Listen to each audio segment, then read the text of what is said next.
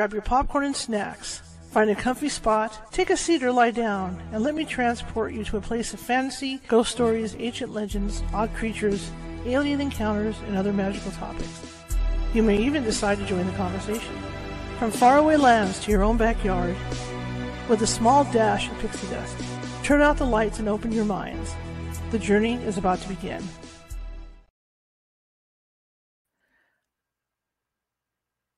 Evening, everybody. How's everybody doing? I hope you said good. I've been doing good. Hope you guys all had a great weekend. Tuesday. Well, we're like, what, three days to go till Friday? But it's fun. It's fun. My name is Charlotte. I'm going to be your host for the next hour. I'm also the owner of the California Haunts paranormal investigation team based out of Sacramento, California. We are 45 strong up and down the state of California, which means if you have a paranormal need, I got to fix this. It's never shook like this before. I don't know what I did. If you have a my buttons and my thing shaking. If you have a paranormal need, uh, or you think you might have a paranormal need, we can get you. It might take us a couple days.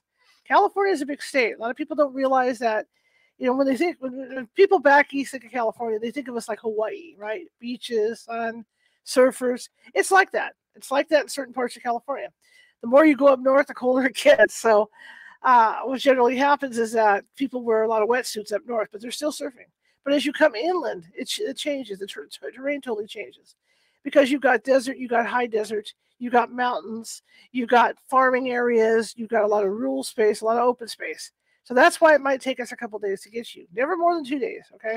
And in that case, that it does, what we do is we have uh, mediums on staff that can call you and talk to you about what may or may not be going on in your home or business. And in a lot of cases, they can settle the, the they can settle that down until we can get out there and uh, do our investigation. So you can, so yeah, so it's a, it's a good deal all the way around. You want to find us? We are on Facebook under California Haunts, California Haunts Radio. My name. Uh, we're over on Twitch under Cal Haunts. We're over at Twitter under California Haunts. We're on YouTube under California Haunts Paranormal Investigation Team. See, there's all kinds of ways to find us. Oh yes, thank you. And TikTok as California Haunts. That being said, if you're watching tonight and you like what you hear, and I hope you do, and you haven't done so already, and you're watching from Facebook, please be sure to hit that follow button. You know, we're looking for followers to you know to build that up. Also, because the, the, the way the algorithms work, the, the more comments you leave, the better. Like even in the comment section, or show me some love, give me some thumbs up, get, you know, show me some hearts and happy faces. That'll help. And what that does is it puts us out. But Facebook sees that and it pushes us out into, internet land, and then more people are able to see us. All right. Same thing with YouTube. Works the exact same way. If you haven't subscribed already, please be sure to do that. I've got 761 videos sitting over there. They're all this show. I put them into categories so it makes everything easier to find. Like you like medium Nancy Mats, she pops right on up. She's got her own folder. Go in there. You like alien abductions? Boom, it's right there. So you're able to find it. And again, if you haven't subscribed already, please do so. We're trying to hit our thousand mark. I'm trying to hit as close to a thousand by by November as we can. All right, because right now we're we're 300 away. So I'm really excited about that. Really excited. Okay, today it's going to be a really cool show. Um, as you guys know, um, Karen Clark, who's a regular on here, is also a medium, comes on in uh, I've known Karen for many, many, many years. She's a retired LVN. Her sister is an RN. So, uh, you know, so I, I love talking to nurses because they have such unique stories to tell. And uh, my guest today, Kathleen Kelly, has a bunch of unique stories to tell about her years as an RN, especially in the ER. So strap yourself in, go grab your fuzzies, put them on your feet, dim those lights, eat your dinner, do whatever you're doing right now, and enjoy the ride. So let me bring her in. Okay, here we go. Excuse me. Hi. Good. How's it going? Wonderful. I loved you. I've never listened to you before, but I've been listening to your podcasts and I find them so interesting. And like you said, you could anything if UFOs or haunted. It's just so much fun.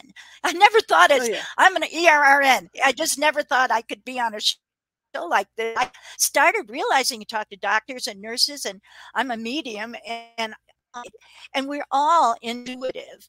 But I see how it hit. It's all different kind. It just was fun. You should uh-huh. give information to people of how to discover themselves and their own intuitive power. Huh? Sure, sure, sure. So tell me about you. Well, I have been um, an RN and an ER nurse for a thousand years. and I decided to journal. And then my my kids say, some of your stories, you should write them down. And my grandkids wanted me to write them down. So I wrote them for Christmas. And then I started while I was writing, the people in my stories, I felt them coming and telling me, tell a story right, give it it's and they re- they tell me things and I remember things. Oh, thank you. That's my book, Voices of the ER. And it just talks about what a journey it has been for me. And I find there's angels in all kinds of places. You know, there's angels that are patients, and some of the best connectors to people are like uh, we had this cleaning lady, and she would go in to in every room and she'd look everybody in the eye and she'd say, How are you doing? And she'd actually be able to wait and look them and listen and see how they were doing. And as nurses, we're so overworked a lot of the times. It's so hard when we can't connect. And we see all the, you know, the tubes and the EKG and the ICU. But I noticed that this lady was like biofeedback. Even when people were in a coma, she'd go in and talk to them and their blood pressure would come down and their O2 mm-hmm. sats were more normal and their heart rate would just get more regular. And you can always tell when a patient is in pain or anxious or something, but you could tell she was a healer. And we're all healers. But this lady had a special gift, and that was hers. She could communicate. All of us communicate without words. And sometimes we just need to learn to listen within, you know, listen to our mm-hmm. own inner. And we can hear.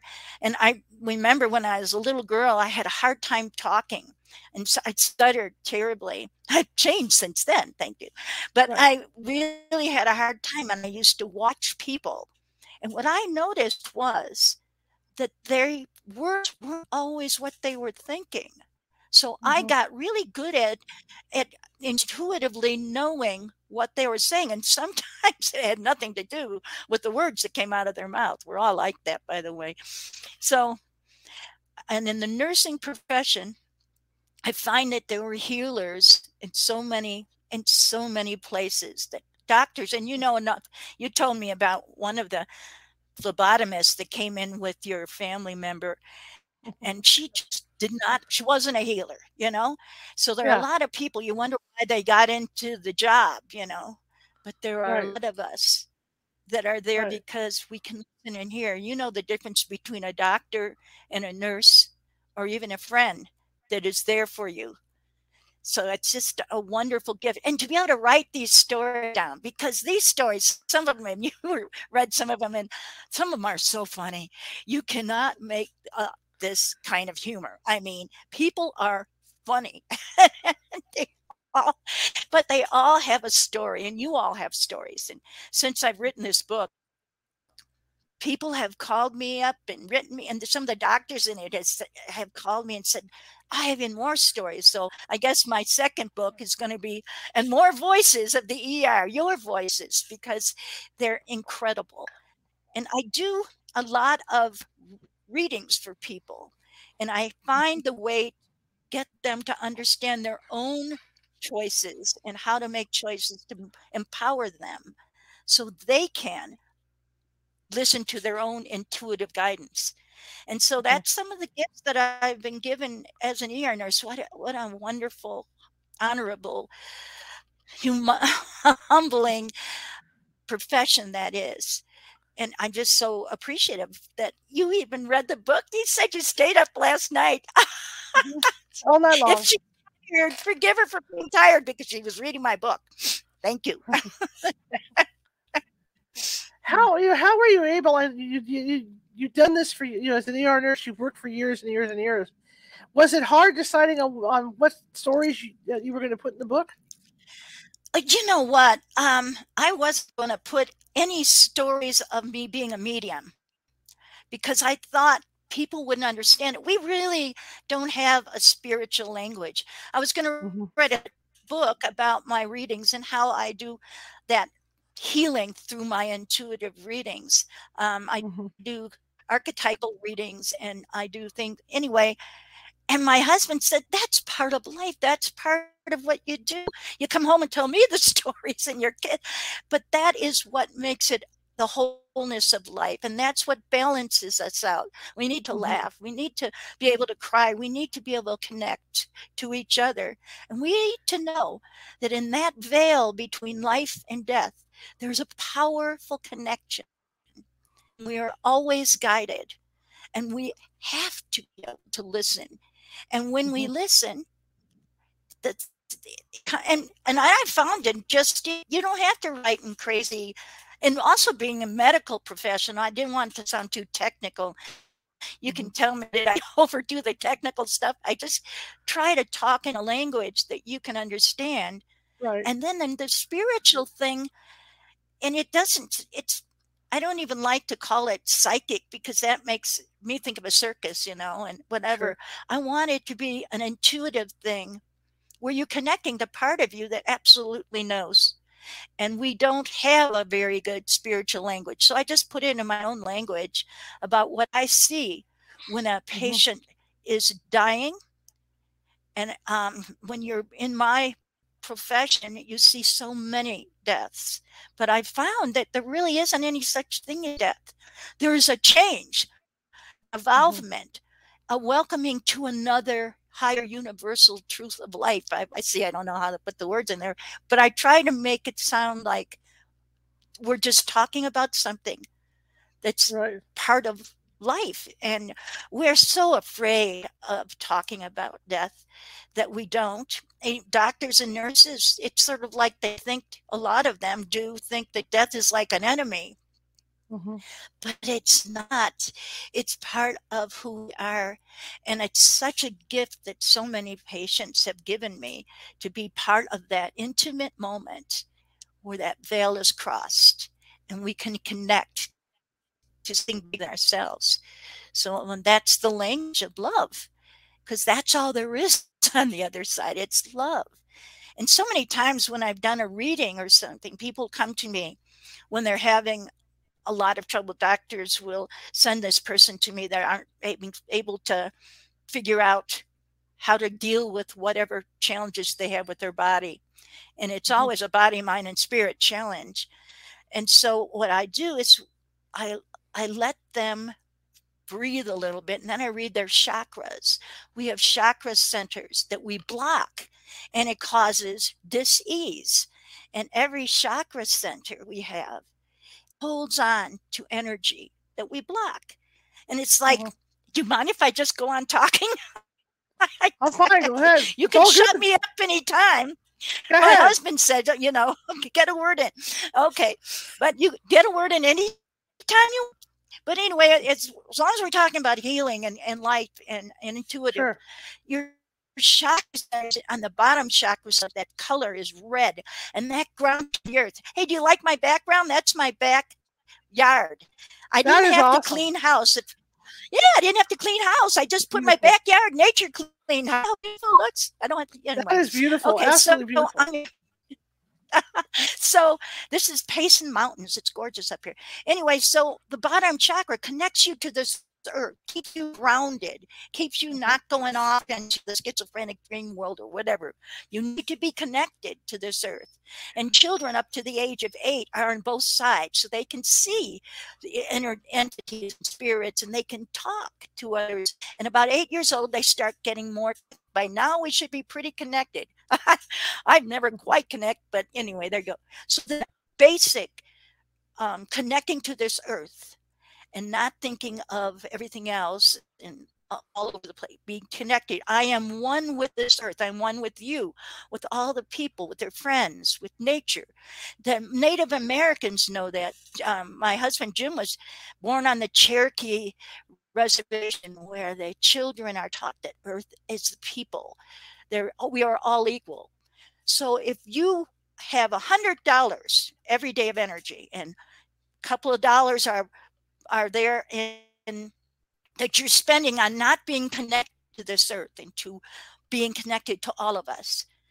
That's spending money that you could be spending on focusing and curing and healing yourself. Okay, so the second chakra, it's right over your sexual center, your gonads, your, you know, your creative center where we give birth, where men have their sex, because that's creative center. And when mm. we do not let that creative spirit out, that causes more damage. You can have all kinds of problems with uh, uh, getting pregnant and all kinds of reproductive problems right there in illness. So I can see where you're blocked. So that's why I'm a medical intuit, intuitively seeing. Yeah. So there, with that, how much money do you spend? Let me tell you a thing. If you an abortion and that happens to you, that center, whatever energy happens that is sad, destructive, or dis- disease causing, mm-hmm. it is not anything like the kind of damage you do to yourself when you mm-hmm. keep yourself from creating uh, your ideas from your imagination you stop a creative idea it causes damage to your own growth your own health right there so I can see that. So, so much have you money have you spent on being earthbound or your creative idea not allowing? Okay, mm-hmm. up here you have your solar plexus. That is mm-hmm. where you hold every negative thing that was ever said to you. Your solar plexus, your ego, your edge God out, your ego, where you hold on to the negative. And this is the part where you tell yourself, I am beautiful, I am wonderful, I am good, I'm giving myself. Instead of all those tapes we play to ourselves of, I'm not mm-hmm. good enough. Well, you know what happened before when I tried it? I failed. All those. So clearing that out, how much money do you spend on that? It can cause dis-ease here. Then you have your heart chakra. And that chakra holds on to your forgiveness. The mm-hmm. biggest mm-hmm. healing thing you can do to your body, mind, spirit, your heart, your health is forgiving with compassion and non judgment because holding on to that is damaging you. Mm-hmm. The person you're not forgiven doesn't, you know. So that's, you can see, I've seen so many blocked mm-hmm. heart chakras. And then I see their stories of where they're holding on to that mm-hmm. anger. And then you got your throat chakra, and that chakra is your choices, the choices you make, and some of the choices, what you put in your body, the choices of what you think about, you hold in your mind, those choices of, and it's also your communication. And I ask people to have choices that reflect the wisdom of your own spirit. We all have that wisdom. So those choices uh, can change into something that's good for you and your communication always communicate. Don't think before you talk because you know I, once it comes out so you can see how that chakra can cause a lot of things with your community mm-hmm. with your throat and well and then you get up here in your brain and oh enjoy your brain. You have wonderful worlds there.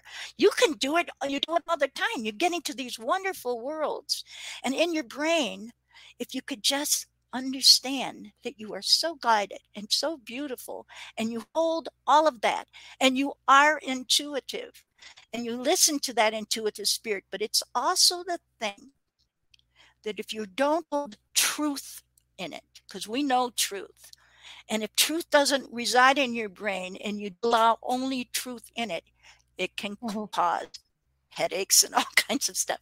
And then here's your connection, the top chakra that you connect with your guides, the spirit, what call mm-hmm. God, mm-hmm. and all that. So think about the money you spend on all these chakras by before you brush your teeth in the morning. So how mm-hmm. are you mm-hmm. going to be focusing and be healthy? So mine is a healing mission about giving you ways to empower yourself. And that's a lot of work. So when I do a reading, I don't do it for me to take control. I give you back control. Mm-hmm. And you can do the work or not. So I guess I get off sense. the subject, but that's okay. It makes sense. It makes sense. Now, how long? How long were you at RN as far as as far as working in ERs? Okay, life begins at seventy. I am going to be seventy-seven next wow. week. Happy birthday. So I started when I, you know, I started in my 20s. So gee whiz. I'm telling you, I tell you a million years. So, um, and it's an evolving process too, because medicine has changed so much and mm-hmm. healing has changed and our opening up, our own healing powers and and how we heal has changed and when i started um, well i was brought up irish catholic from double angel land we talked angel talk we talked about the spirit of God in us. And my ideas and my involvement in the Spirit has changed as we change and evolve. Because the Spirit of God is in everything. I've learned that from both sides. It's light and love. But um, then I went into the convent, and I was telling you, I couldn't talk very well because I, I was always intuitive and kind of afraid to tell people because the Catholic Church is starting to evolve all religions are evolving into a more united understanding. Right. And they th- and when you're into combat, they think don't talk instead of for the greater glory of God. They thought I was a freaking saint because I didn't talk at all. So there was no pressure. So I started, and I'm a, I sing. Family was a family of singers and musicians, and we'd sing. I could sing. Um, and then I started without the pressure I started to be able to talk, and I haven't stopped since. Good luck getting a word in. I'm telling you. so then I went out into the world, and it was like cultural shock in the world because I'd been somebody's daughter and a big fan. We had nine kids in our family, big Irish Catholic family. And then there's the convent with 500 nuns, and then there's this world, and I I opened up to find out so many things didn't happen to you if you sinned a little, you know? Mm-hmm. It's like I was like a whole new world for me. I tell you, I had a lot of fun and met some people that were different than my closed, and it was just such a beautiful opening up to me. And then as I was in nursing, I found I worked, and it, can you believe it? When I was in nursing in California, I worked at UCLA and many of the hospitals in California. Mm-hmm. And I worked in this unit, and I guess I won't name the hospital, but they called it the terminal ward. The terminal ward. Mm-hmm. Can you imagine what would that do for you if you were brought in there? You know, because it's like you say, you know, I feel like I'm getting a headache. Your body, mm-hmm. mind, spirit says, "Oh, I know how to do that." And you do it. Well, you go to a terminal world and says, "I'm dying," so people were dying. And mm-hmm. when I was in with these people, I would try to, I could see, and when I do readings, I can see kind of a lifespan. I can see where they are now and where they're going, and I and I can see how they, mm. and the lifespan is not just the lifespan here. There's lifespans before we got born here that you can see, you know? And then there's mm-hmm. lifespans that they're going on to. So I can see a lot of things. And when they're not done with their purpose here, yeah, I, I can see that. But you should see how the lifespans changed and narrowed when they were in the terminal ward. And I was with a woman called Elizabeth. I was going to the Shanti Nilaya Center in California, Elizabeth Kubler Ross. And what a wonderful woman. She's written many books on death and dying. And she had a center where she, she um, a doctor and, and the patients after they died would come and bug her. And so she started connecting in a book about that. You should read her book on death and dying. It'll keep you up all night. It'll be great. And, That's and, awesome. But I went and I talked to it is, and I was talking to her and I said, Elizabeth, I don't belong in this hospital. I don't feel healing. I feel a lot of the people aren't healing. The energy isn't healing. I don't even believe in some of the medicine I'm supposed to give or some of the treatments I'm supposed to do. I'd rather be there with them instead of doing all that. There's so much bureaucracy. There's so much money involved. See, my dog, he was he's very sensitive. He's right with me on this one. So anyway, the furry angel I tell you. And she said to me, and maybe it'll help a lot of you. She said, Why do you not know that you're exactly where you're supposed to be? That's exactly the energy, the, the spirit. That's mm-hmm. what they need. what you're doing and you don't need to do it with words because there's bigger powers all around you already doing that and it just i carried that and i thanked her for it because she said i'm now in this my center where i've written a book and all this stuff and now i get everybody around me that believes just like me Mm-hmm, and there's mm-hmm. challenge to that because they they had her up on this pedestal. She's been on all TV shows, and she was and being famous. I'm telling you what, and you you're pretty famous, girlfriend. So watch out, be careful. Let yourself hide it. Don't let you know.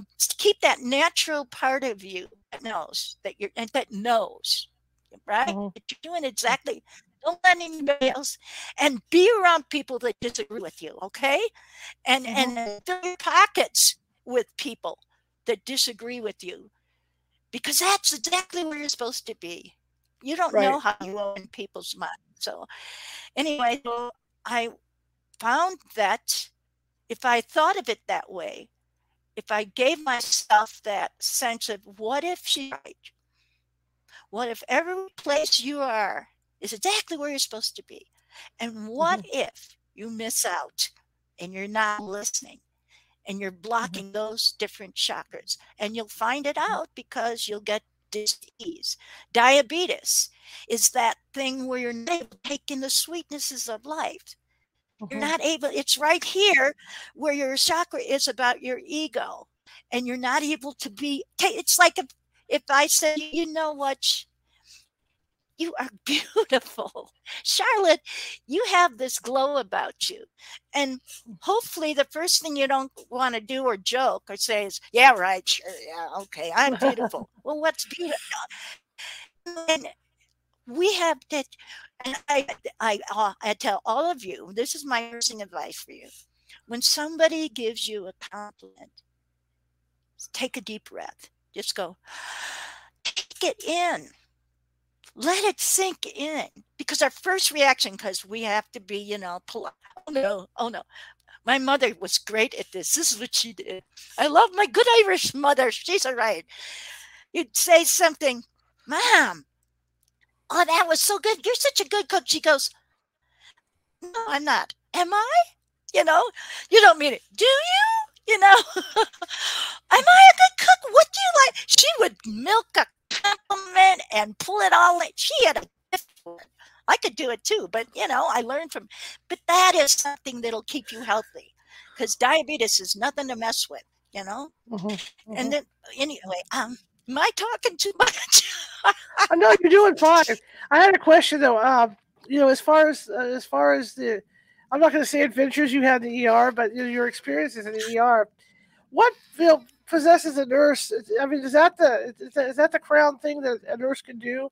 Is work in the ER, or is it just something that, that like I was reading where some of you know some of these nurses and doctors are like in a rotation to work in an ER?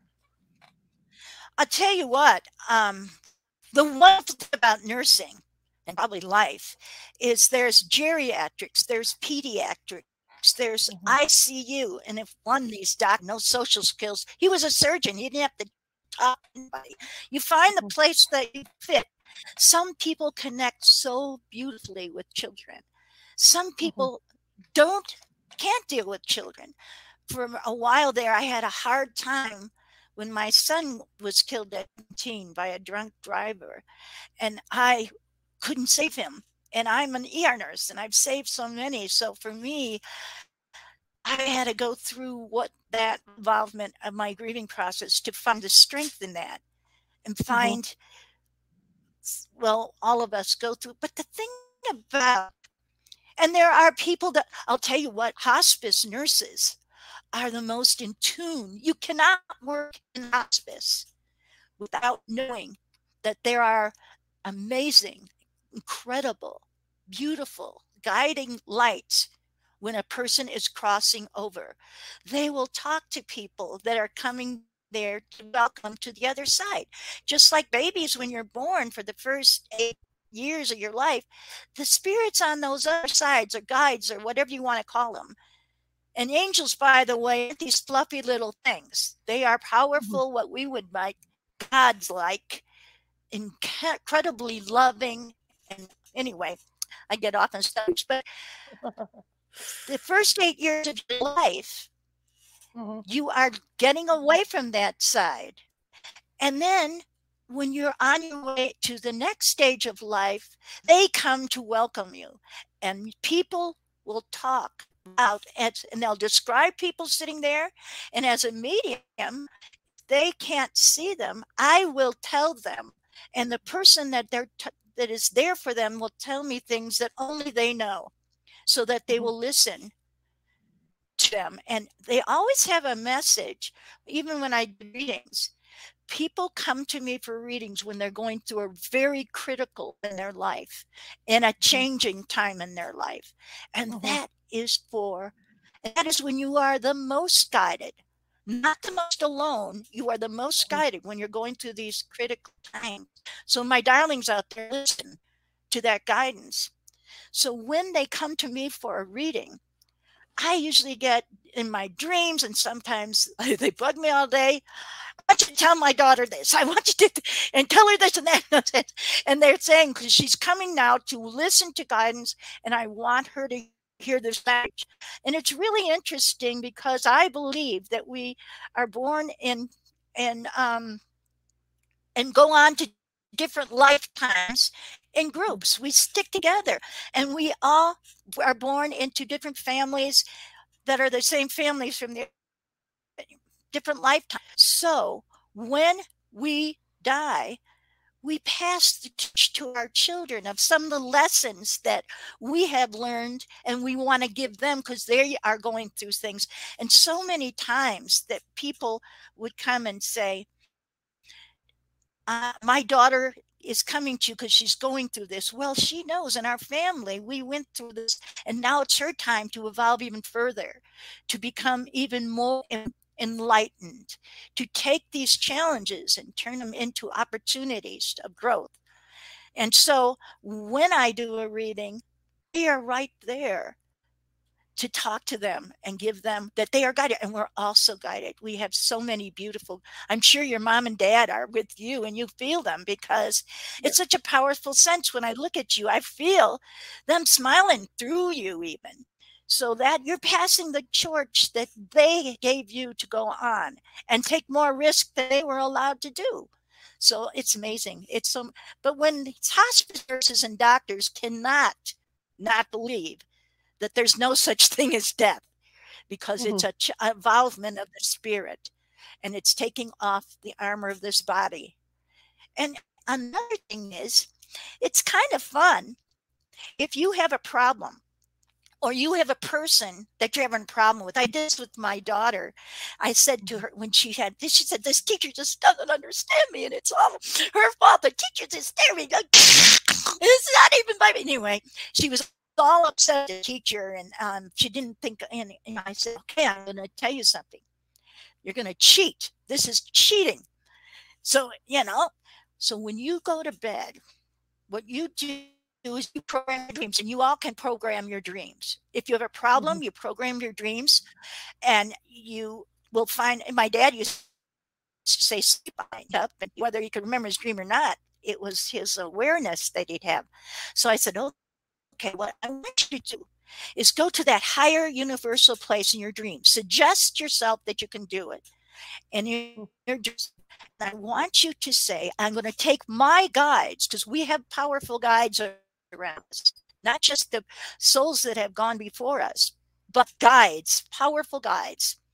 I wanted you to say, I'm going to take my guides with me. And I want to talk to that teacher with her guides. And I want mm-hmm. us to have a higher evolved conversation about what it is I'm supposed to learn from her and what is she's supposed to learn from me. And mm-hmm. I'll tell you what, and it, she had a couple of days later, she came and said, Mom, she's acting like she gets me. And I can't get mad at her because I kind of get her too. And somehow we're kind of becoming friends. And she, but it's, it's amazing. We can, we have so many powers to make miracles out of problems. And that's one of the reasons I love doing readings because you can see a lot of the ways we evolve in the challenging journey we have here. Now, um, uh, like you said, I read the book all night. I couldn't put it down. You know the stories that you have in there, and they're not necessarily all paranormal because they're not, which is really cool too. I know. Tell me No, about the gentleman. Yes, tell me about the gentleman with the with the dreadnoughts because that one really, really Oh, affected me because Oh, God I'm bless him. paranoid, Oh. I'm paranoid about Ah. those kind of creatures anyway. And Oh, you tell think everybody about that. One. Oh, oh, God. Okay, so I worked in UCL in the big city medicines. Country medicine is a whole nother world. And um, I was up in this, you're here, a small hospital up in the um, f- forest. And these are country people. And we don't have a whole lot of resources up here. So each other, we're all the neighbors, friends are all there for you. It's just wonderful. So, okay, now every year, I guess, these people that I don't know exact. There's a bunch of people that are nature's, and they have a for thousands of people from all over. They have a they find a place in nature to come together and commune and to celebrate and to sing and to do all that for their whatever their I don't know what they're I do know, but I'm not going to this group of people that come. So they decided to come to our country's forest place. And I'm telling you what, it was like the, we were invaded because they brought, uh, we had to put up a MASH unit up the forest, and we have this little ER. And so you get burns, you get drug overdoses, you get um, all kinds of problems with uh, all kinds of things. But one of the things was they're out in the forest. And when you're out in the forest, there, there's no place, a lot of places to take a shower and clean. And so they could come with, you know, little visitors on their bike. So Mhm. we had a mash unit. This time I was um, triage nurse, which means I was sitting out in front to decide, you know, who's into right away as an emergency and who needs treatment and how, when, Mhm. how we can. We set up showers and we set up a mash unit showers there because they needed to wash and we have we did a real good job. We had towels and we got little gowns for them to put on so that when they're sitting next to other patients they wouldn't you know that they were clean and also for us too to protect all of us. So this guy came to the mash unit and this is out in front. It was a beautiful day so it's kind of fun to be outside instead of in the air. And um guy came up to a paramedic and he said, I want to see a doctor right now. I need to see a doctor right now. And here's this guy, and he was a beautiful picture of whatever he was trying to express dreadlocks that went up like a mountain up here. I mean, it was like I couldn't even big dreadlocks, and they went on all the way to his waist, and he had like snakeskin and and and beads. This is Navajo, by the way. Don't you love it? A Navajo friend of mine made this to me. But he had like beads and things and decorations and stuff you too fierce to mention all over him and hang it and and he had an uh, aroma about him that was unique to him too and, he, and he was like his clothes i mean were i'm sure he they were great from 50 years ago and he never changed them i don't know. But anyhow um the paramedics there said you know you're gonna there's the shower. Before you see a doctor you have to you know take a shower. And and he goes started arguing. So i came up and tried to help. I said well you know it's you know for you you got soap here. We got all you know i haven't bathed in 24 years. I haven't bathed. I step back and i'm thinking how interesting. But he said that it's my spiritual involvement. I am the flowing springs. And his name was something like goddess the god of the flowing springs um in any way anyhow he had one of those really creative names rainbow something. And so i said okay rainbow queen queen swing I'll, I'll discuss it. So i called phil who is an ER doctor friend of mine and he he's just he's still a great friend of mine and very intuitive himself. So i called him i said you got to talk to him he won't take a shower. So Phil goes, you know, um, yeah, we really care about you. And you said, no, I'm, I'm not going to take a shower. And he said, well, you know, you know, you're in the shower. I cannot diagnose you. I have to be able to check you out, and I can't check this. And, and he, he, was like really upset, and the paramedic goes, "Well, no ticky, no washy. You're gonna. We're trying to be real nice." Finally, uh, he was so upset. To take, I, you know, that doesn't work for my three year olds when I would tell them, you know, take a shower, you know, it's against my religion. Good luck, you know. So anyway, so we get him all, and he got washed and everything. And I get him into the exam room, and he's sitting there and he's going, I got these terrible headaches, it's awful headaches and all. And he's sitting there and everything. And um, so I take the and all. He looks pretty good. Everything looks in his neural circ checks were good. So he didn't look like a brain damage or, or anything like that. Mm-hmm. And so, so Phil comes in and he checks him and he says, Well, uh, and he can, and his, he couldn't even get a foot close to his scalp to check it, you know. And he said, I, am really sorry, but we're going to have to shave your hair. That was his connection with spiritual knowledge and greatness. Well, he went on to tell me why this hair was symbolic to him, and it was he could sue me for religious prejudice and all of that stuff. And so Phil just said, "Okay, well then I guess can't can't treat you good luck to you, you know, and if you change your mind, you know. And then, then he just got really upset and he just kind of screamed. And I just thought, oh my God, this guy's in pain. I said, I know it's like amputating a limb, but you look like you're in a lot of pain. And, and we want, we really do want to help you. And the poor guy was so upset. And so he said, okay. So, and this is exactly what new EMS guy trainees need to do. So I found Gary, who was a brand new one. I said, this, this I want you to help me shave someone's head. And he says, Well, I could I learned that when I was 13, no problem. so he walks in and he goes, You can't be serious. You know, you get one of those looks because it was amazing. So anyway, he just was interesting. And so we got him laying down on the gurney, and um, Gary got this big bag that had radiation bag that would kept all this contamination bag put it under his head and it was back and held it there. And um, I and I had the shape the, the razor and the soap, and I'm going like this and going like this. And then I started seeing these sores, all these sores, and I'm thinking, well, that's it. He's got all these sores. And I'm going like this, and I'm going, and then these things started squirming in there. And it was like oh, and then the EMS guy's like, oh, he's trying to act because he's new. So he had uh, he could handle anything. He had never seen anything like this.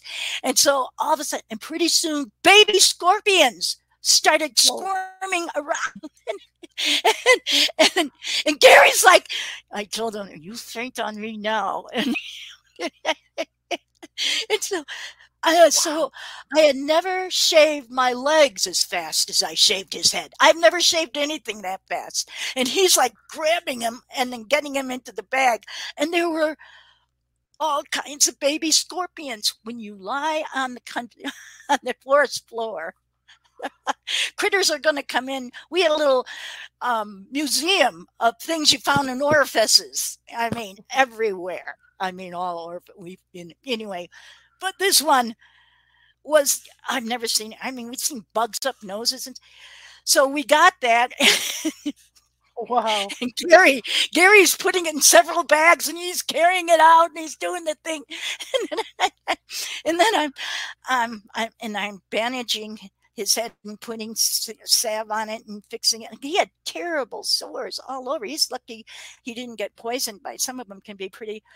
Yeah. He's lucky, you know. So I'm doing all that and I get him all fixed up. And oh, he had a feather. he had a feather um, on his head gear so I tried to be real nice and put the little feather right in the bandage there. So I, I don't know. It probably, so he gets and he's looking in the mirror and all of a sudden he's thinking, hmm, he's feeling a little better, you know? So maybe it was good. So the doc comes in. And the doc, the doc says, um, you had some um, squatters in, in your head. and and I said, and yeah, and then he told him what it was, and he, oh my god, and, I, and they said, well, I saved one dread for him because I thought it was a spiritual thing for him. And he grabbed that dread and he threw it in the trash and he walked out.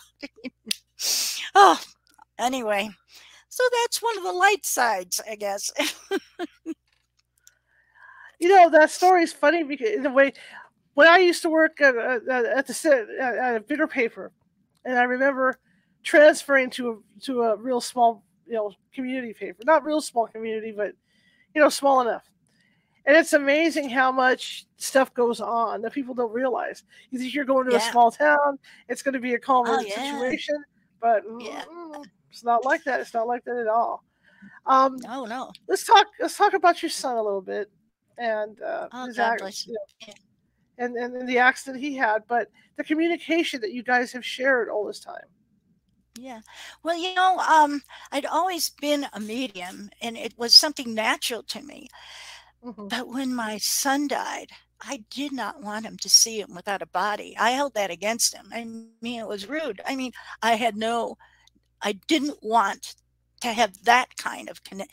You don't expect your children to go first, even though as an right. ER nurse, it's different when it's your own baby, you know. Mm-hmm. So I, I, I didn't, I had a hard time letting that in. But I had the first time was about three months. Oh, oh I, I could give you a wonderful dream he gave me that helped me, but that would take about four more shows. But you're going to have a hard time shutting me up, girlfriend. I'll tell you that. but um, I was in the um, this room with this boy who was three years about three years old and his mm-hmm. language skills were at three years old you don't speak that well but he was in a coma and at this point he was dying of cancer and there was not much hope and his coma was going to eh, we didn't expect him to come out and he had rashes all over him so mm-hmm. i was putting and his mother was there always. And while I put some salve over his rash, and, and then I said, honey, to his mother, why don't you go get some coffee and I'll rock him? And she didn't want to leave him for a moment. And I said, I'll hold on to him. I'll rock him. And I was holding him and I felt Michael. I felt him. It's like as, as a mom, you can tell what kids are behind you in the kitchen. You can tell oh, which one they are. Mm-hmm. He was standing right there. I could feel him. I could see him in my heart size and my mind size.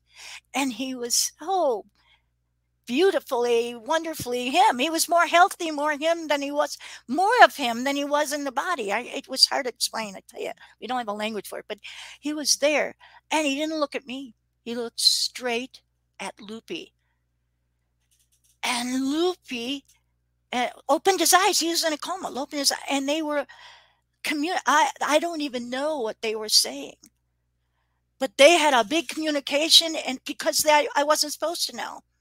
Right. I know you, you don't hear what you're not supposed to. So I just. I was just embraced in the light and the love of the moment and held that baby in my arms. And then Mike was gone. But he said, in the last words he said to me on the phone before I went to work, I went on, I love you, mom. I love you, honey. You know, and those were the last words. Mm-hmm. And so when he comes now, before he goes, he says, Love you, mom. I love you, honey. So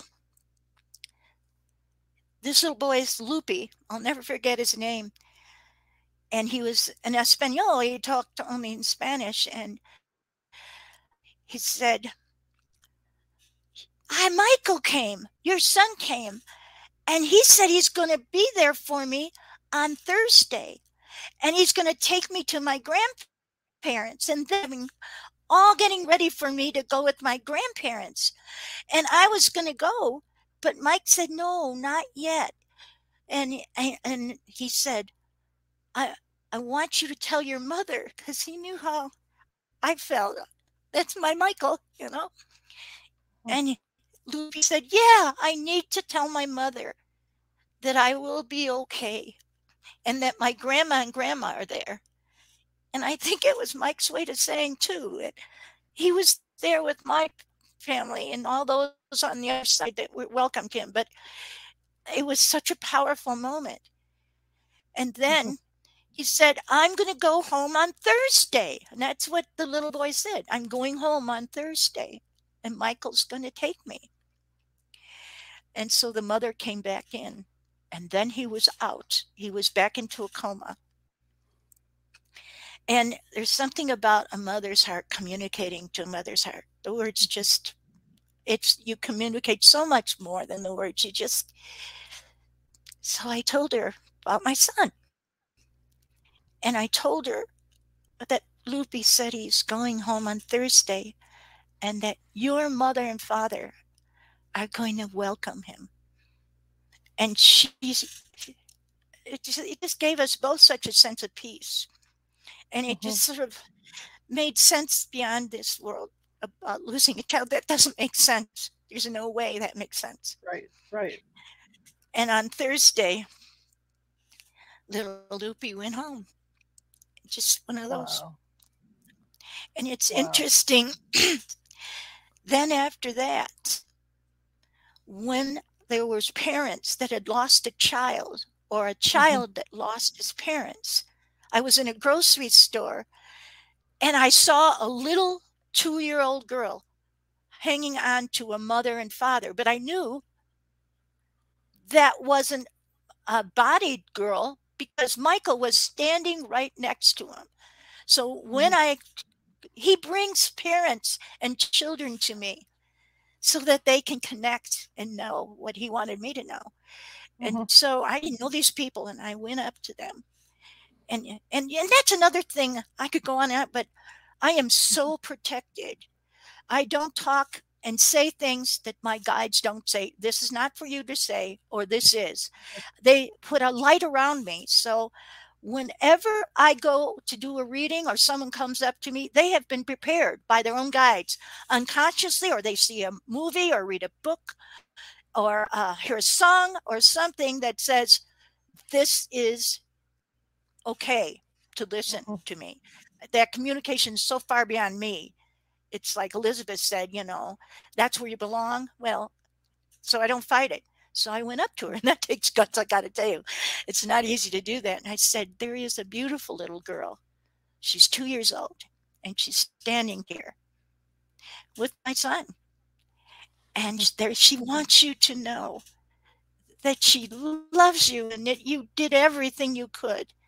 And there was nothing more, and the, all the things that she was telling me to tell them and that she is safe and that Michael is with him. And she just, but mostly she wanted, they all have different messages, but what she wanted them to know is they, they were not fault. And there's nothing like guilt of parents. You feel guilty if your kid cuts their finger, you know? Mm-hmm. You can think of mm-hmm. five million ways you could have kept that from happening. Well, the two of them just held each other and I mm. described the little girl. She's so gorgeous. Um, I'm also an artist. I did some painting of kids. Anyway, that's another thing. But anyway, they said they told me what had happened, and that they had felt that they just if they'd only done this and that, maybe they should have done. And if they only took the doctor's advice or they didn't. And the little girl, while they were saying this, kept telling me, tell them that when this was exactly what I came here to do. We all have a contract. I came here for this, and you came here to teach me this is my time. There's a bigger contract going on than we know when we come into this lifetime. We probably forget it for a reason so we can connect to this earth, you know.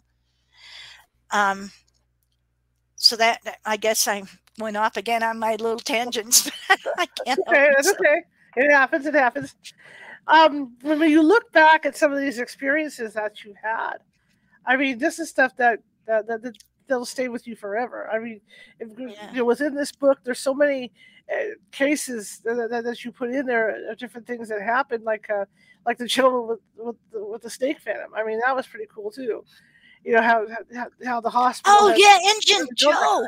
Yes. Oh man, what an incredible, what an incredible guy he was. He just he was um he lived way out in the, oh gosh way out in the country on a reservation and he connected snakes and his grandfather and his great grandfather and the tribe taught them how to connect get snake venom. And snake venom especially up here in the country and in arizona is heal it's it's a miracle. And you have to know what kind of snake it is that you can get the venom to to do what's the word? I forgot. Here's a nurse. Anti anti venom to to cure the people with snake bites. So he would collect these things. He'd put them into a jar and then um, went somehow collect the snake venom. Don't do this at home. Oh my God, I can't imagine. That would be not my career that I'd choose in any lifetime. God, just don't let that happen to me. And I'm not going to go. But anyway, so he did that. But about eh, once a year, he would get bitten by a snake. Now he had immune system for snakes that it usually didn't bother him, but when it, he would know when he was going to go into anaphylactic shock with that snake bite. So he mm-hmm. would come about once a year, but we knew because he drove in by himself. A lot of people in the country don't use 911. They don't have phones, some of them. They get here, oh. you know. So we knew we had, but I was new at this country hospital up here. I was a mm-hmm. city girl. and so they knew that when he came, he was going to be um, probably right before he went into anaphylactic. So, and he was about 300, 400 pounds, six foot something. So they take two gurneys and stick them together and tie them together and get ready for him to fall over on that thing. And it took several guys. So here I am, neat little country girl that from the city. I've just been working in the country for. So I see in the ER doors, or glass doors on the entrance doors, this big giant Indian with mm-hmm. a snake that must have been 100,000 feet long. To me, it was the biggest snake in his hand. And he's walking in with this snake and he's looking at him going, I didn't see the guy, I saw the snake. And I usually don't, I don't lose my cool much. You know, and as an ER nurse, it takes a lot to shock us. I mean, I mm-hmm. usually use my sense of humor. But that was it. I went, snake and i was like in shock i'm going and um so the guys came running out and they saw Injun Joe and, they, and it was like they didn't say anything they just went got two gurneys hooked them up and thing and i'm i'm like and one of the paramedics went and grabbed the snake and i then i'm on to ER nurse. I'm right on him, and we're doing that and intubating, doing all this stuff. And he was he was he came seconds before. He had guides, he had angels watching out for him. So we went and we got that, and we rushed him off to the ICU. He was in coma, but he always seems to come through. I don't know, but he should because he makes snake Beckham. So good for him. Okay, so I go outside the trauma room, and here's these guys standing around, and they're talking, and I look out on the, the glass doors out there, and on the pavement is this snake. This snake all curled up, staring at me with his snaky eyes. And I just, and I know they can smell fear. And so everybody is like real calm around me going, well, well, that's Injun Joe's snake. He's probably waiting for him to come back out. And I'm going, he's not allowed to be human. And I was so scared. So Jerry, this wonderful paramedic, kid, I'll save you. So he goes running out there and he's starting to run and he grabs the snake by the neck and he's swinging and he's fighting and he's swinging around and he slams it down and he's going and, he, and I thought, my hero, you know. And um, about a week before, I had gone on the ambulance ride to elk versus truck thing. Mm-hmm. And on the way, I was trying to be really funny. And I said, So I forgot um, the truck driver ran into elk, and that's pretty serious. I said, I forget, what's the CPR for um, elk? You put in the nostrils, you blow in the nostrils, and how do you do? So they, that was Jerry. He just said, oh, you know, he turned on the siren to shut me up. Okay, so this is Jerry out there, and he says, Kathleen, Kathleen, look up in the ER thing. Where is CPR for snakes? so then I realized the snake that Joe would kill the snake before he brought him in. Anyway. that's, that's cool. I was thinking about only writing about the fun things and stuff and the different and not combining with the spiritual end of it. I don't even like right, the word right. spirit, but but I thought that's what our lives are like. Why not just put it all in there? So so you're gonna laugh and cry if you write my book. And sometimes laughter through the tears, as Dolly Parton says, is the best kind of laughter. I just find it interesting because you had this you know this long career doing this and you've got so many stories you know, mm-hmm. including the stories with your son, you know, with your son helping you in, you know, literally helping you in the ER with with the patients that that, that come in. Yeah. And this is it's an interesting read because, like you say, it's not all about the paranormal or anything like that because you yeah. because you throw in other stuff in there, and that's what keeps the book really, really uh, fun fun to read. You know, and I'm, I'm thinking about uh, you know, nobody realizes what ER nurses do. I mean, what their function is really. I mean, you go to Kaiser, there's an intake nurse, and it's like, well, gee, they're not going to pick me. Up. I'm not sick enough, you know. But how, you know, when you have to evaluate a patient, how long? Uh, there has to be a set time for you, as as, as the intake person, to figure out what what needs to be done. You know, do, do they need to go to the back right away, or do they need to wait in the waiting room? What's that process like? Well, triage is a pretty serious thing, and all of us nurses in the ER switch into triage too mm-hmm. because mm-hmm. we want to have experience with all kinds of, but triage, and it helps to, and we all nurses are very intuitive. You can kind of mm-hmm. tell. Um, you have to see if you think this person's got to wait in the waiting room a little bit, or someone that's got to get in now and time is an essence or someone that can go in a, into a room and then we can get because it's timing and it's also checking what you can see to give you a pretty good hint on how to help this person the best way. People get uh-huh. so upset. I had a lawyer screaming at me. He says, I am an important lawyer and my back is hurting and you're making me sit out of your way. Well, they don't know that we're doing CPR on a little child, you know, and uh-huh. they don't see that we are, we're triage is where am I going to put my time? Like that MASH unit out in the country when we do a MASH unit, there are some things that we got to know how to work with now and how fast to do it. You can save a life in a second. Children can die real quick and can heal real quick. So, as an experienced ER nurse, it's important to have someone triage so I can see and take a. Now, I do vital signs, but there's so much more than vital signs that can tell you how quickly and what needs to be done. And that's the triage responsibility, which is pretty um, a big challenge, but it's also an important part of nursing. Absolutely. Now, there was one particular, well, there's a bunch of stories in there.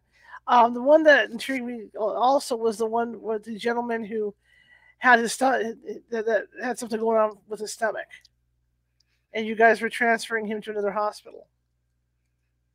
Oh,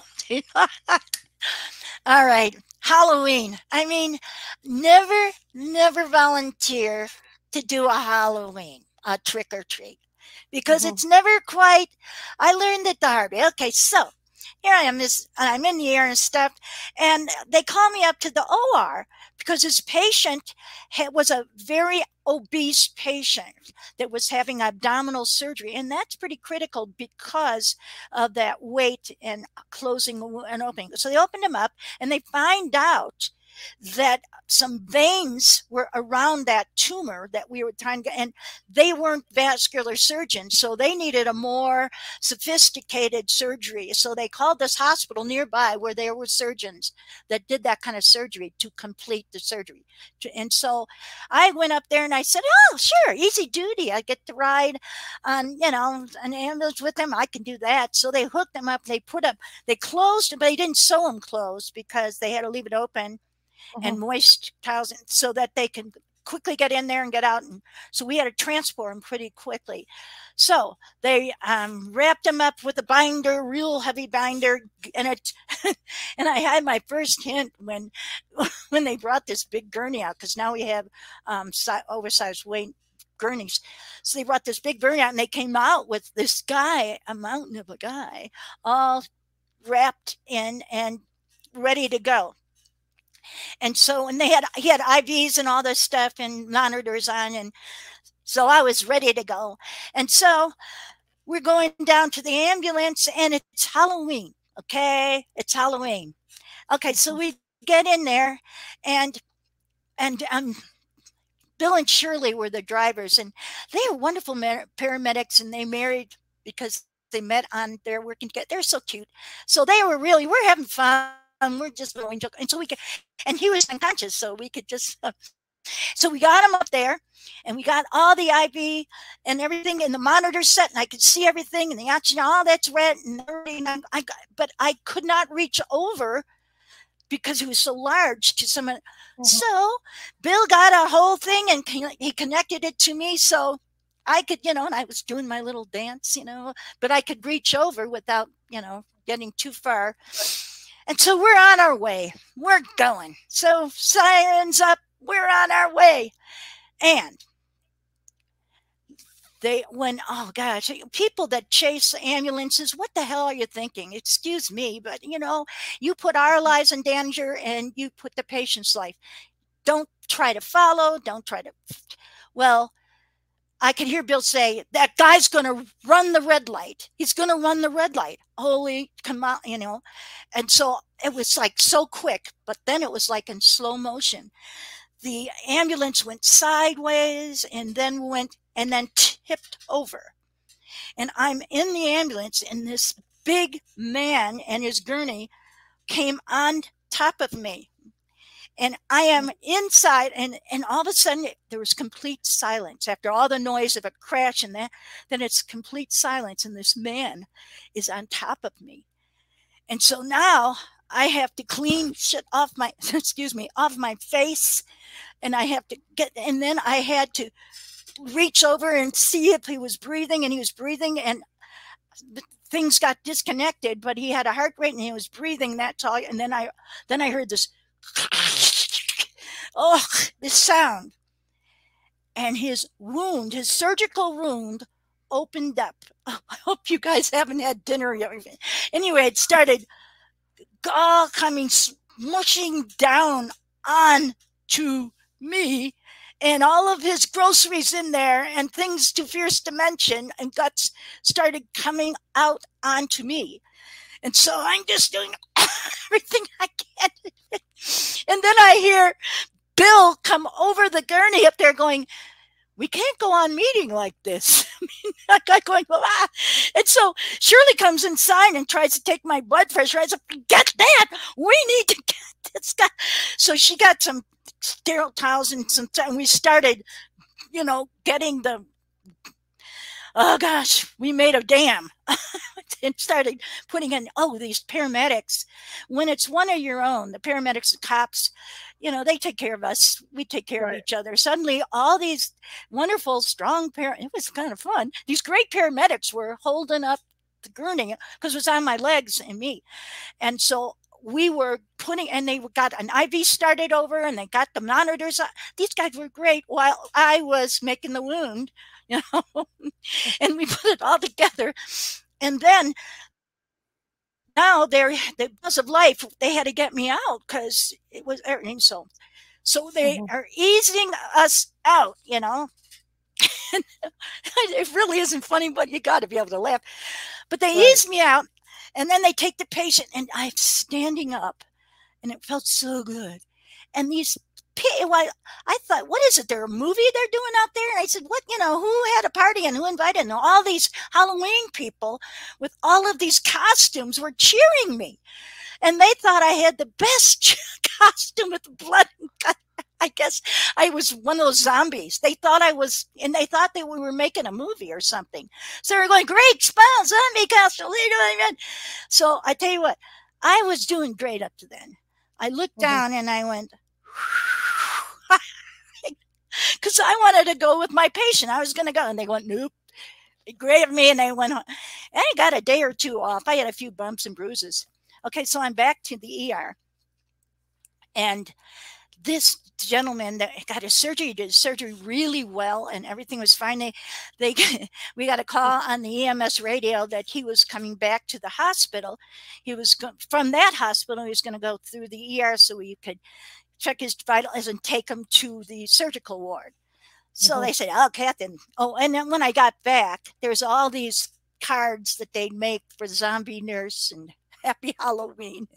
You took trick or treating to a new. Anyway, so they said that's going to be your patient when he comes in. So he comes in, and Bill and Shirley brought him right in, and there he was sitting on top of the world, waving because he was he didn't know I was a celebrity. He was going, "Hi, well, hi," and they said, we want to introduce you, Kathleen. She really, you know, she, I said, I really felt the bond with you, buddy. and they said, you know, you made a whole new trick or treat, you know, you made Halloween. And um, he goes, what? He, he didn't recognize me. He didn't know me. And so Bill and mm-hmm. Shirley whisking went, oh, that's just what we call Halloween routine travel transportation. He never knew that happened. And we wow. never told him. But he did fine. I wonder what he would have thought, though. I wonder if he reads my book.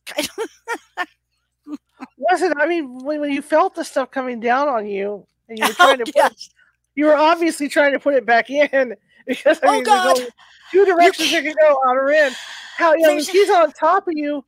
How did that? I, mean, I understand they had, you know she had towels and stuff, but I mean you had to obviously shove it back up in there somehow and keep it up there until you can. And you know what?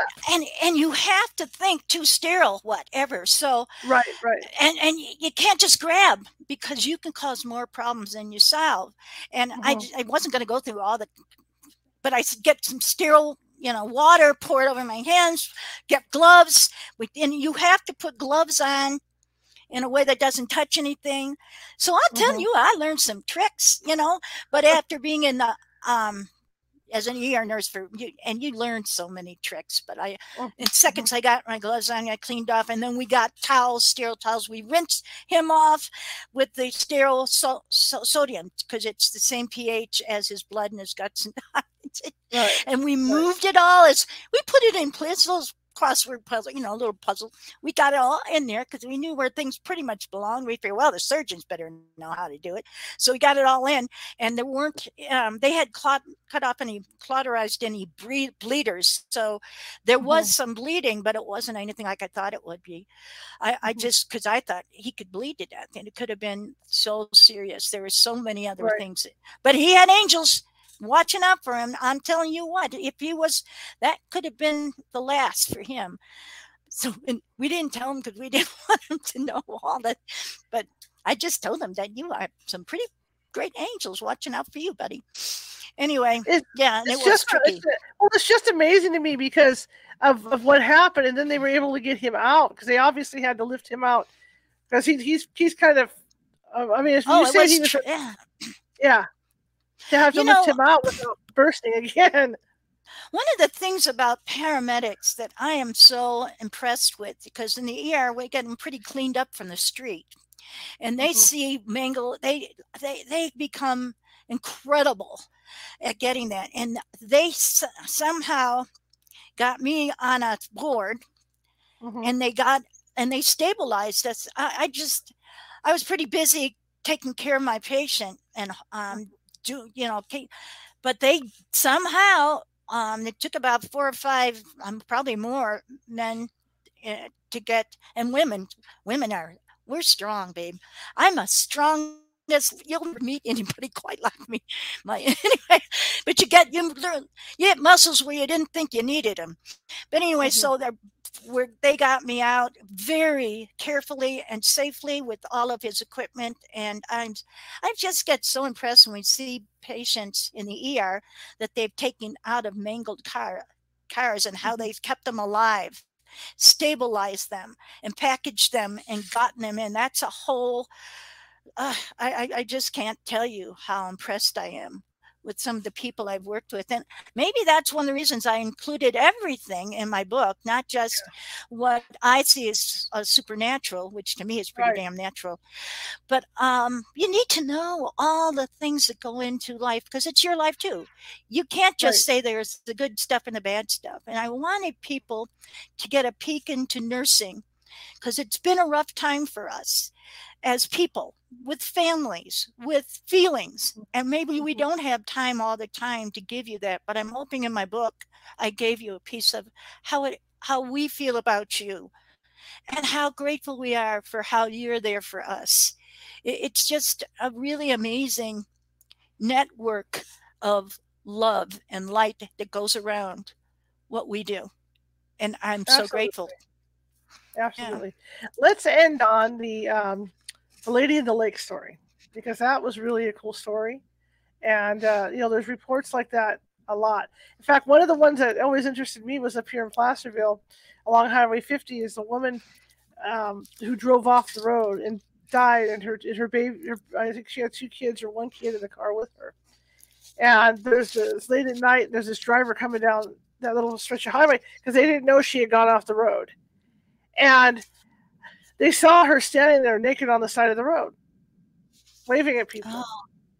And so oh. the guy, one of the drivers called 911 and they went down there and they found her body in there with, I think it was her, with her kid, but the kid was, the, the kid, the kid was alive, you know, but she had taken care of her kid, but she had, with no clothes, had gone up to the side of the road, was trying to wave down drivers. Oh my gosh. There there yeah. are so many stories and we all have them. And just with us talking, people that are listening are are hearing their own stories and, and be uh-huh. not afraid to share them because a lot of times we don't share because we don't realize that that is what life is. So if you don't mind, mm-hmm. I'll just read it to you. Sure. Pretty lady, pretty lady of the lake. People who have survived life threatening situations sometimes come back with near death experiences to share. Adults have a difficult time expressing their thoughts on the subject. Medical professionals don't always take NDE seriously. It's easier to explain it away scientifically, concluding that it's about mind altering drugs or a lack of oxygen to the brain. Children, on the other hand, haven't unlearned to talk spirit. They believe everyone else sees things the way they do. Besides, for most kids, the truth is not just not that complicated. By 9 a.m. on a memorable summer morning, we had already topped our quota of fishhook removals, treated a nasty spider bite, and splinted a fractured arm for a kid who thought it would be fun to launch himself from a swing and fly into a tree. The EMS radio went off. EMT Julia, CPR in progress, 12 year old girl found submerged in a lake. A man pulled her out and started CPR en route, ETA five minutes. Parents not on scene, police notified them. The ambulance arrived with CPR in progress. It didn't look good. Her EKG flatline, no spontaneous breaths. They shocked her heart three times en route to the ER. The doc decided to try one more time before calling it. Uh-huh. A nurse dialed up the defibrillator. Clear. We stepped back. The little girl's body jerked like a rag doll. All gazes glued to the monitor. There was a blip, another blip, followed by another. Just like that, the EKG monitor showed normal sinus rhythm. In minutes, she opened her eyes, fought the ventilator, and tugged at the tubes. She coughed when we removed the breathing tube, but the after but after a few deep breaths, she did just fine. Normal movement of all extremities, skin color improved, vital signs stabilized, no apparent brain damage. Hallelujah, miracles happen. Kids can go downhill fast, but they can also recoup just as quickly. I put a towel around the little girl's long raven hair and wrapped her in warm, warm blankets. Her luminous uh, blue eyes, confused and frightened, peeked out at the all, com, all the commotion around her. I bent close. Hi there, my name's Kathleen. You're in the hospital. Can you tell me your name? She sunk down in the blankets and in a small voice murmured, Casey, I want my mom. Your mom and dad are on their way. I'm going to take care of you until they get here. I adjusted the IV. Do you remember what happened, Casey? The child closed her eyes, seeming to gather her thoughts together. My sister and I went to the lake to try out my new beach ball. She slid the pillow. She slid the pillow from under her head and hugged it. I swam out a little and the ball slipped out of my hands. It blew away. I wiped tears from her cheeks and waited. I was I was too far from the shore. She opened her eyes and frowned. The water was deep. My feet didn't reach the bottom. Her lips trembled and she admitted, I didn't wear my life jacket. My mom's going to be so mad. Your mom will be happy you're okay. You came very close to drowning. Casey sat up, looked around. Where's the lady? What lady, Casey? The pretty lady from the lake. She peered out past the curtain to the hall. I didn't want to come back at first. She leaned forward with her conviction instead. I'm glad I decided to come back. You're in the hospital, I reminded her. I, I don't understand. Come back from where? She hesitated, her forehead wrinkled and her limp lips pursed as if she was at a loss for words. I was way down under the water. Her eyes grew wide and she tilted her chin, speaking slowly. I couldn't breathe. My chest hurt. It was dark and muddy. Oh, honey, that must have been very frightening for you, but you're safe now. The young girl nodded. I was scared. Her face, her face softened, and the fear faded from her eyes. I stopped fighting for air. I didn't hurt anymore. I wasn't even afraid. Someone held me and protected me. She brightened. It was the pretty lady. She rocked me in her arms like a baby. I didn't mind, though. She she was an angel. There was a beautiful light all around us. We were in a green field, greener than any green I ever saw. All colors were bigger. The sky was the bluest blue, and the flowers were mag- magnificent. I could even hear their voices. Did you know flowers make their own music? If you heard them, you'd never want to pick them. I told the angel lady that I didn't want to go back. I wanted to stay there with her. She was so nice. Everything was so pretty. The child smiled. You don't have to be afraid to die, you know. She paused, her gaze focusing in the air above my head. The angel looked right into me, and and I could see how much she loves me. She made me feel beautiful. I was beautiful. Casey scrunched up her face and rolled her eyes. I guess she had never thought of herself as beautiful. I scooched her over, tucked the pillow back under her head, and sat down. I agree with your angel. I think you're beautiful too. Casey, more solemn now, said, The lady told me it was up to me. I could decide for myself if I wanted to stay there or, she lifted her arms, or I could come back here. Um, did you ever meet a real angel? She didn't wait for an answer. The pretty angel lady told me that she would never force me to do anything, not ever. But there was something important she had to show me before I made up my mind. Casey put her hands together and sat up. The lady gave me a book with my name in sparkly letters. She said that it was my book. I wrote it way before I was even born. What was in the book? I asked. The book was about the seven things that I promised to do in this life. She explained without hesitating. My angel said that I had to study the book before I made my choice to stay or to come back. Casey looked down at her imaginary book and opened her hands. I asked my angel if this was a test. I totally hate tests. But the angel said that there were no wrong answers. The book was humongous. It showed people places and things that I haven't even happen. There were promises from people who would be there for me, just like I promised to be there for them. Important promises. She closed her hands and pressed the imaginary book to her heart. I told the angel lady I wanted to go back. I need to go back. Mm-hmm. I hugged her and gently laid her back down. I'm so glad you decided to come back, Casey. You have people who love you and need you here. Don't ever forget that. That's just what my angel said. Casey, do you remember what your seven promises were about? It was all about. That's funny. It was so clear. My angel made it easy to understand. Now I I can't remember. Why can't I remember? I swept back a wisp of her hair from her face and looked into her eyes. Maybe we're just not meant to know everything. I guess that's where faith comes in. Sounds like your angel has a lot of faith in you. She let go of her phantom book. I didn't want to come home. I didn't want to come back without her. I mm. asked her not to leave me. She gazed past the curtain again. But guess what? What? She made me a promise, too. She will never leave me. In fact, she's been with me since the day I was born. She talks to me all the time and guides every step I take. I guess it's her job or something. She told me an angel secret, too. It's about the choices, the choice to do the right thing no matter what. It feels good, doesn't it? Casey smiled. Well, it makes your angel feel good too. When we think we came up with the answers all by ourselves, it means our angels are doing their job right. And she laughed. Like like right now. Right now, I asked.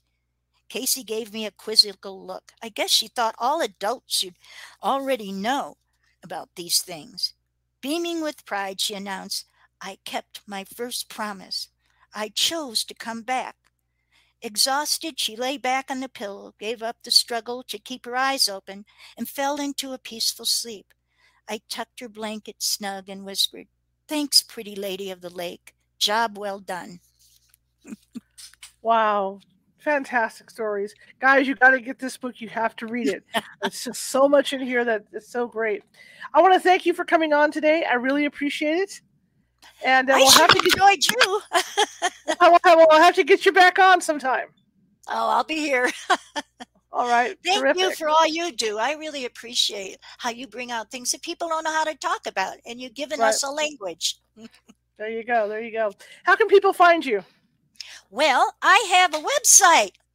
My grand my grandson helped me do it. I'm not great at this computer stuff, but my website is that, you know, that HTTPS and then dot and then slash slash. Then it's KathleenGraceKelly.com. Mm-hmm. And it's about my book and it tells you if you want a reading and it tells you a few things. I'm also a stained glass artist, just throwing that out there. so you can get on my website and tell me your stories because I really find that it's a it's a universal language when you talk about your own true stories. Absolutely. Well, thank you again for coming on. I really appreciate it. And uh, like I said, we'll, we'll we'll get you back on, you know, somewhere down the line. thank you. All right. Thank you. Have a great one. All right. Yeah, you guys have to read this book. It's terrific. Um, I couldn't, like I said, I couldn't put it down once I got going with it. So it's it's well worth the read tomorrow, Reagan Forst is going to be with us. He's going to be talking about life between lives, and uh, that'll be at the usual time, 6:30 p.m. Pacific. So I'm looking forward to talking with him. Uh, he, he, was on about a couple years ago, and uh, fascinating, fascinating, fascinating. Anyway, I'm going to give you her contact information and, and the book title and all that before we end. But again, if you like what you heard tonight, please be sure to hit that like button and the smiley faces and all that stuff. And again, if you're watching from Facebook, please be sure to follow if you haven't done so already. And if you're watching from YouTube, please be sure to subscribe. Alrighty then, here's the information, and uh, we're going to close it off. Here we go. Website, KathleenGraceKelly.com.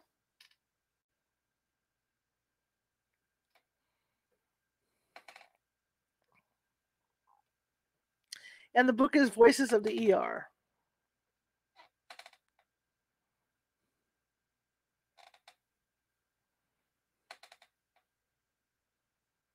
And of course, you can get that at Amazon and all the other book retailers as well.